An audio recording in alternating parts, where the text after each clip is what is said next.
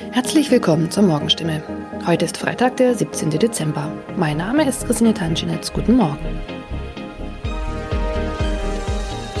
Und das sind heute unsere Themen aus der Region. Kinderärzte sollen Impfstoff zurückhalten. Freifahrt in der Stadtbahn bei kaputten Automaten. Und Papagei überlebt Wohnungsbrand und wird Tage später gefunden.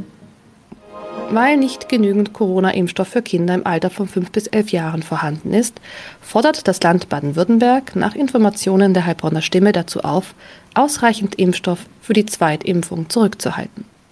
Von der Bundesebene wurde uns mitgeteilt, dass auch die Lieferung des Impfstoffs für Kinder im Alter zwischen 5 und 11 Jahren voraussichtlich nicht in der erwarteten Menge lieferbar sein wird, heißt es in einem Schreiben vom Sozialministerium, das am Donnerstag landesweit an die mobilen Impfteams, die Stadt- und Landkreise sowie an die Kinderärzte per Mail verschickt worden ist.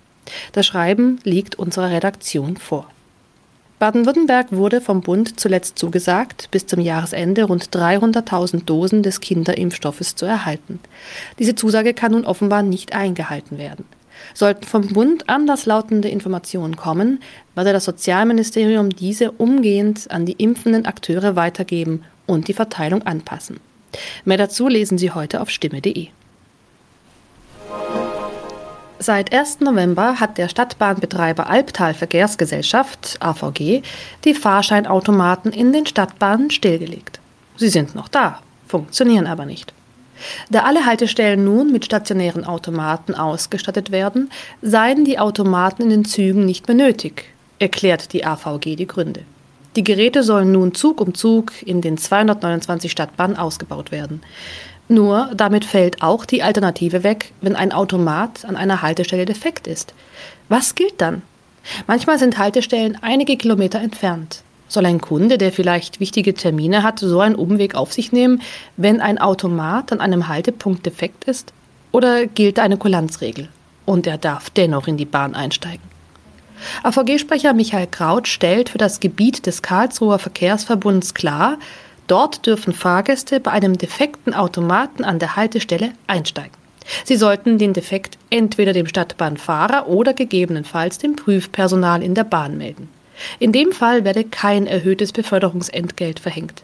Man könne jederzeit prüfen, ob eine Störung an einem bestimmten Automaten vorlag. Auch im Heilbronner Hohenloher Haller Verkehrsverbund gilt diese Kulanzregel. Mehr dazu lesen Sie auf stimme.de. Am vergangenen Samstag kam es in Neckargartach zu einem Wohnungsbrand, bei dem ein Mann und ein Papagei verletzt wurden. Ein zweiter Papagei blieb unverletzt. Später stellte sich heraus, dass sogar ein dritter Papagei in der Wohnung sein müsste. Wenige Tage nach einem Hausbrand in Heilbronn haben Feuerwehrleute einen überlebenden Papagei aus einer betroffenen Wohnung gerettet. Ein aus der Wohnung geretteter Papagei wurde zudem vorsorglich einer Tierklinik übergeben. Der andere Vogel blieb am Samstag unverletzt. Doch damit war das Papageienproblem noch nicht gelöst. Denn am vergangenen Dienstag habe sich der verletzte Bewohner bei der Polizei gemeldet und mitgeteilt, einer seiner insgesamt drei Papageien müsste sich eigentlich noch in der Wohnung befinden. Tatsächlich entdeckten die Einsatzkräfte nach langer Suche den Vogel. Später konnten sie das Tier wohlbehalten an den Besitzer übergeben, wie es heißt. Soweit die Nachrichten aus der Region. Übrigens, die Corona-Fallzahlen in Stadt und Landkreis Heilbronn bleiben auf hohem Niveau, sind in den letzten Tagen aber deutlich zurückgegangen. Bleibt das so, wird am Sonntag die Ausgangssperre für ungeimpfte aufgehoben. Ob das eintrifft, erfahren Sie auf jeden Fall aktuell auf stimme.de. Haben Sie Kritik, Fragen oder Anregungen zu unserem Podcast? Dann schicken Sie einfach eine E-Mail an podcast.stimme.de. Weiter geht es hier mit Nachrichten aus Deutschland und der Welt mit unseren Kollegen und Kolleginnen aus Berlin. Ich verabschiede mich für diese Woche. Wir hören uns im neuen Jahr wieder und ich wünsche Ihnen eine besinnliche Weihnachtszeit und einen guten Rutsch.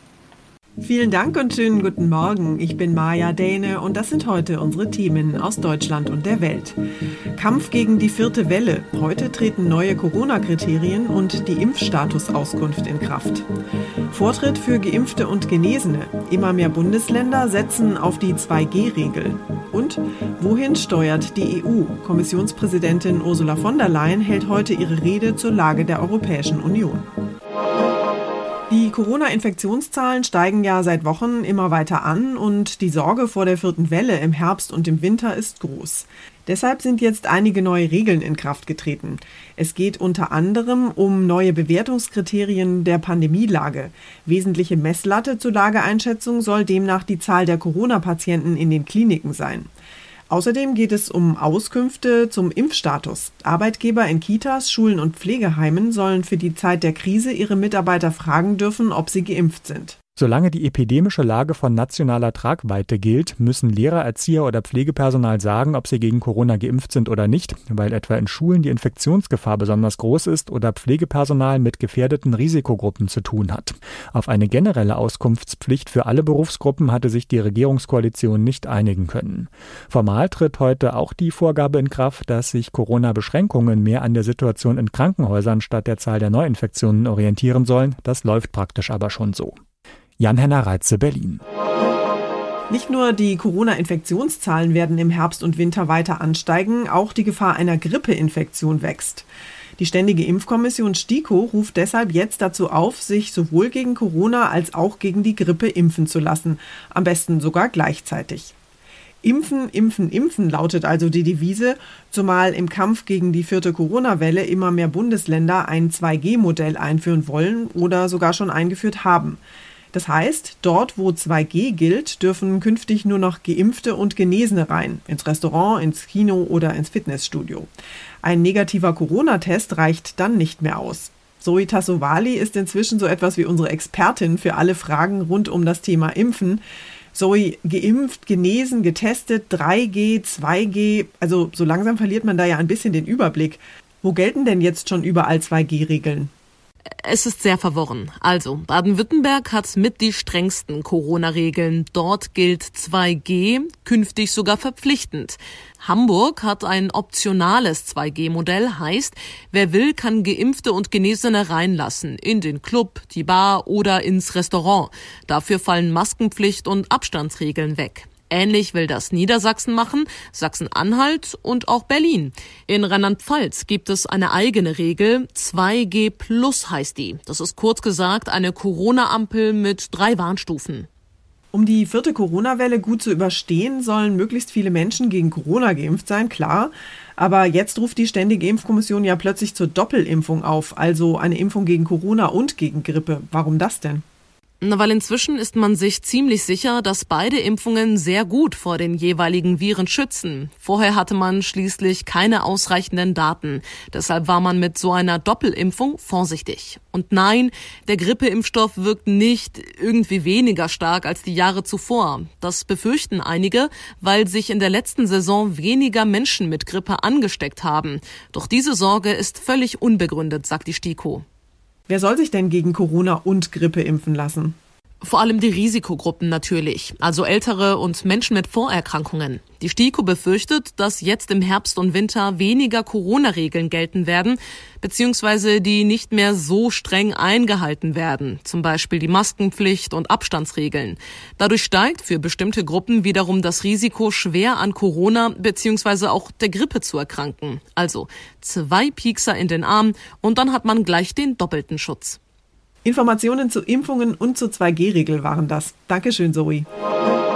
Und wir bleiben noch kurz beim Thema Corona und gucken in die Niederlande. Dort machen die Menschen nach 18 Monaten Corona-Ausnahmezustand jetzt nämlich einen großen Schritt zurück zur Normalität. Der verpflichtende Sicherheitsabstand von 1,50 Meter wird ab dem 25. September nämlich abgeschafft. Gleichzeitig wird aber ein sogenannter Corona-Pass für Gaststätten, Sportveranstaltungen und Kultur eingeführt. Besucher müssen dann überall nachweisen, dass sie geimpft, getestet oder genesen sind.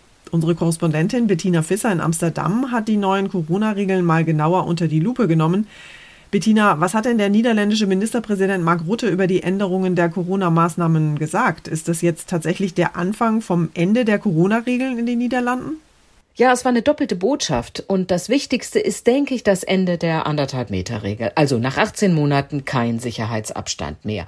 Aber, und das ist echt eine Verschärfung, es wird einen Corona-Pass geben. Das heißt, in Gaststätten, Kinos, Theater oder bei Sportwettkämpfen muss man vorher zeigen, dass man geimpft, genesen oder getestet ist. Und andere Maßnahmen, die wurden zwar gelockert, andere bleiben wiederum, wie zum Beispiel die Maskenpflicht in Bus oder Bahnen. Wie sind denn so die Reaktionen? Die Reaktionen sind sehr gemischt. Erleichtert ist man natürlich darüber, dass man jetzt keinen Abstand mehr halten muss im Kino oder im Theater und Restaurant. Äh, aber alles eben nur mit dem Corona-Pass und der ist wirklich heftig umstritten. Die Gastwirte sagen jetzt schon, dass das total nicht zu kontrollieren ist. Und Leute, die sich nicht impfen lassen wollen, die klagen über einen großen Druck und befürchten auch Diskriminierung. Ja, und Partys, das ist eben auch so eine Sache, denn das Nachtleben ist ja weiterhin stark stark eingeschränkt, denn äh, Diskos und Clubs, die müssen wie andere Gaststätten auch um Mitternacht schließen. Informationen aus Amsterdam waren das. Dankeschön, Bettina. Wohin steuert die Europäische Union? Diese Frage versucht Kommissionspräsidentin Ursula von der Leyen heute zu beantworten. Sie hält nämlich im Europaparlament ihre zweite Rede zur Lage der EU. Und da gibt es ja ganz schön viele Baustellen. Was sind die Folgen der Corona-Krise zum Beispiel? Welche Lehren muss die EU aus den Entwicklungen in Afghanistan ziehen? Und wo steht Europa in Sachen Klimaschutz, Digitalisierung und Rechtsstaatlichkeit? Bei von der Leyen's Rede dürfte es auch darum gehen, welche Lehren man hier in Brüssel ziehen muss aus der Machtübernahme der militant-islamistischen Taliban in Afghanistan. Die EU hatte viel Geld in Projekte gesteckt, die eine Rückeroberung der Macht durch die Taliban verhindern sollten. Völlig erfolglos, wie die aktuellen Entwicklungen in Afghanistan zeigen. Es ist das zweite Mal, dass von der Leyen als EU-Kommissionspräsidentin die Rede zur Lage der EU hält. Dabei geht es neben einer Bilanz des aktuellen Jahres auch um die Prioritäten der Kommission für das nächste Jahr. Aus Brüssel, Sarah Geiserde. Unser Tipp des Tages heute für alle Gartenfans. Für viele Menschen in Deutschland war 2021 ja schon der zweite Sommer zu Hause. Der eigene Garten oder der eigene Balkon waren dafür viele Familien Oase und Urlaubsort gleichzeitig. Ungewollte Blicke der Nachbarn mögen dabei allerdings die wenigsten. Und deshalb ist jetzt genau die richtige Zeit, um vorzusorgen. Der Herbst ist nämlich Pflanzzeit für Hecken.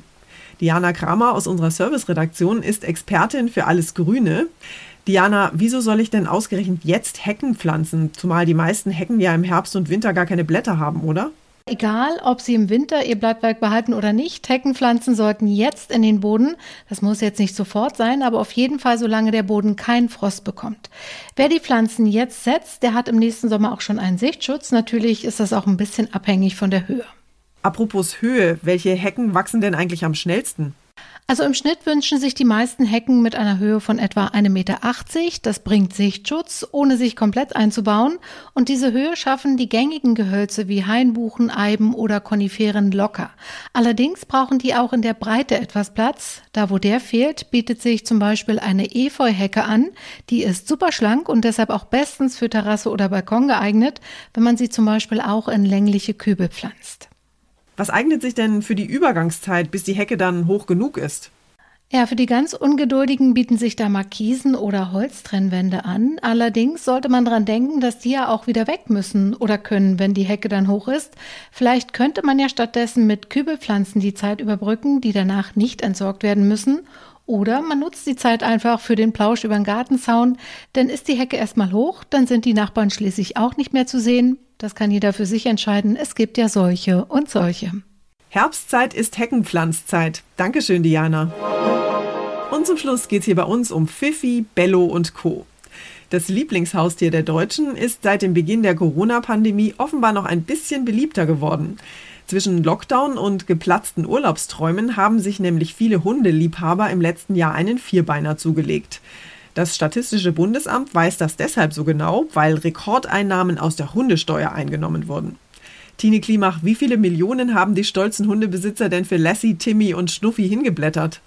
Allein im ersten Quartal sind schon rund 159 Millionen Euro durch Hundesteuer an die Städte und Gemeinden in Deutschland geflossen. Aber der Trend zum Vierbeiner hat sich schon vorher entwickelt, soweit man das eben von den Einnahmen aus der Hundesteuer ablesen kann.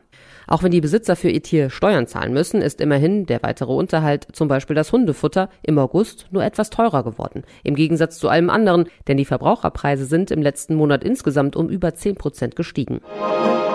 Das war's von mir für heute. Ich bin Maja Däne und wünsche Ihnen einen guten Start in den Tag. Tschüss und bis morgen.